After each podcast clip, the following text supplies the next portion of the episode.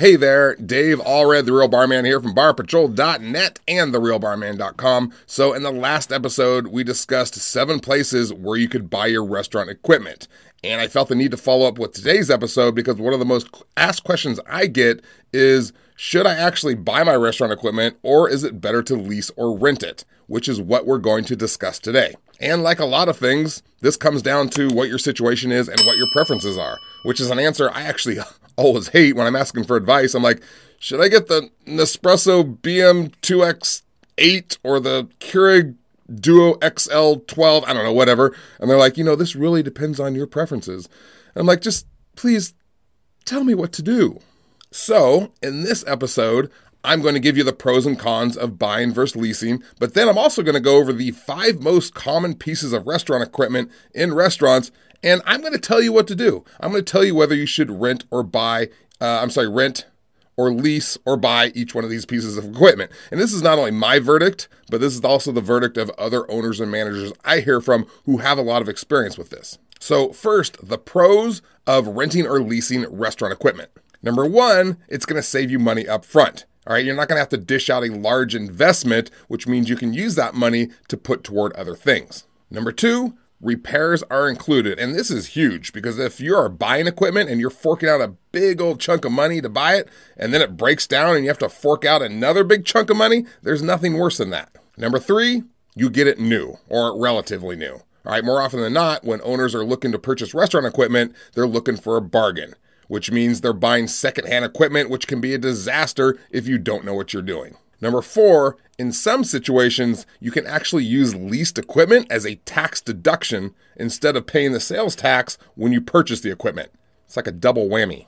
Number five, with supply chain and delivery issues these days, having an outside company, relying on these outside companies to deliver parts for your owned equipment can prove very difficult. If you rent or lease it, though, it's all taken care of for you. And then number six for the pros is like a secret bonus for leasing equipment. Some food vendors will actually lease equipment to you for free if you agree to allow them to be your vendor. All right, so think about that. And then the cons of leasing, I have three of them. Number one, just like leasing a car, you end up paying for something that you don't own, so you have no equity in that piece of equipment. Number two, if you break it, or you're responsible for its downfall, all right, you could be responsible for paying for it and then be left with nothing. And then number three, with leased equipment, there's sometimes a lengthy contract. And if you want out early at any time, you can incur a healthy termination fee. So I'm not going to go over the pros and cons of buying because it's practically the exact opposite. If you have the money to buy, it's great because it saves you money in the long run, but you are responsible for the repairs and getting the parts in, which can be a headache, and so on and so forth. So instead, let's get to the main event and play a game I like to call Buy It or Lease It. That's my game show voice.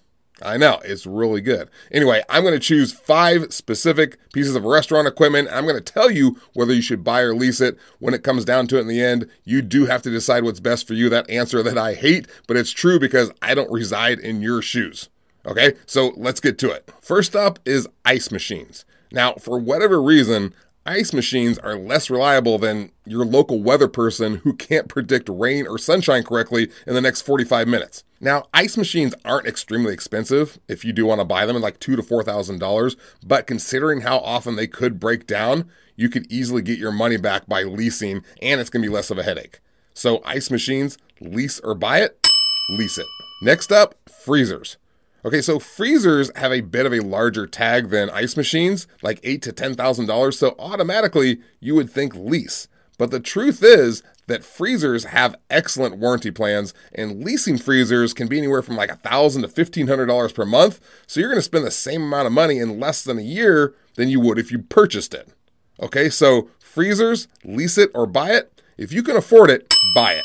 Next up is gas stoves and ranges, and this one's a no brainer. Unlike ice machines, stoves and ranges were built like the Terminator. They're built to last. You can even buy a used stove with confidence as long as it's not a lemon.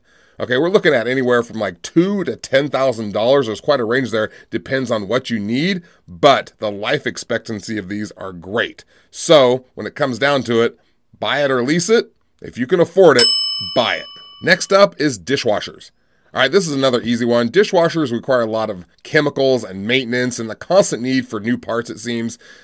The money that you're going to end up saving in the long run for purchasing it ends up getting eaten up by maintenance and repair costs. This one's an easy one. Lease it or buy it lease it. And the last one we're going to do, number five, is coffee makers and espresso machines. Now, because coffee makers and espresso machines aren't as expensive as other restaurant equipment, you might think, the, think that the logical option here is to buy. But if you were on a game show right now, you would have a bucket of slime dumped on your head for being wrong. I'm sorry, but it's true. All right, coffee makers and machines in general have a very short lifespan and a very short warranty.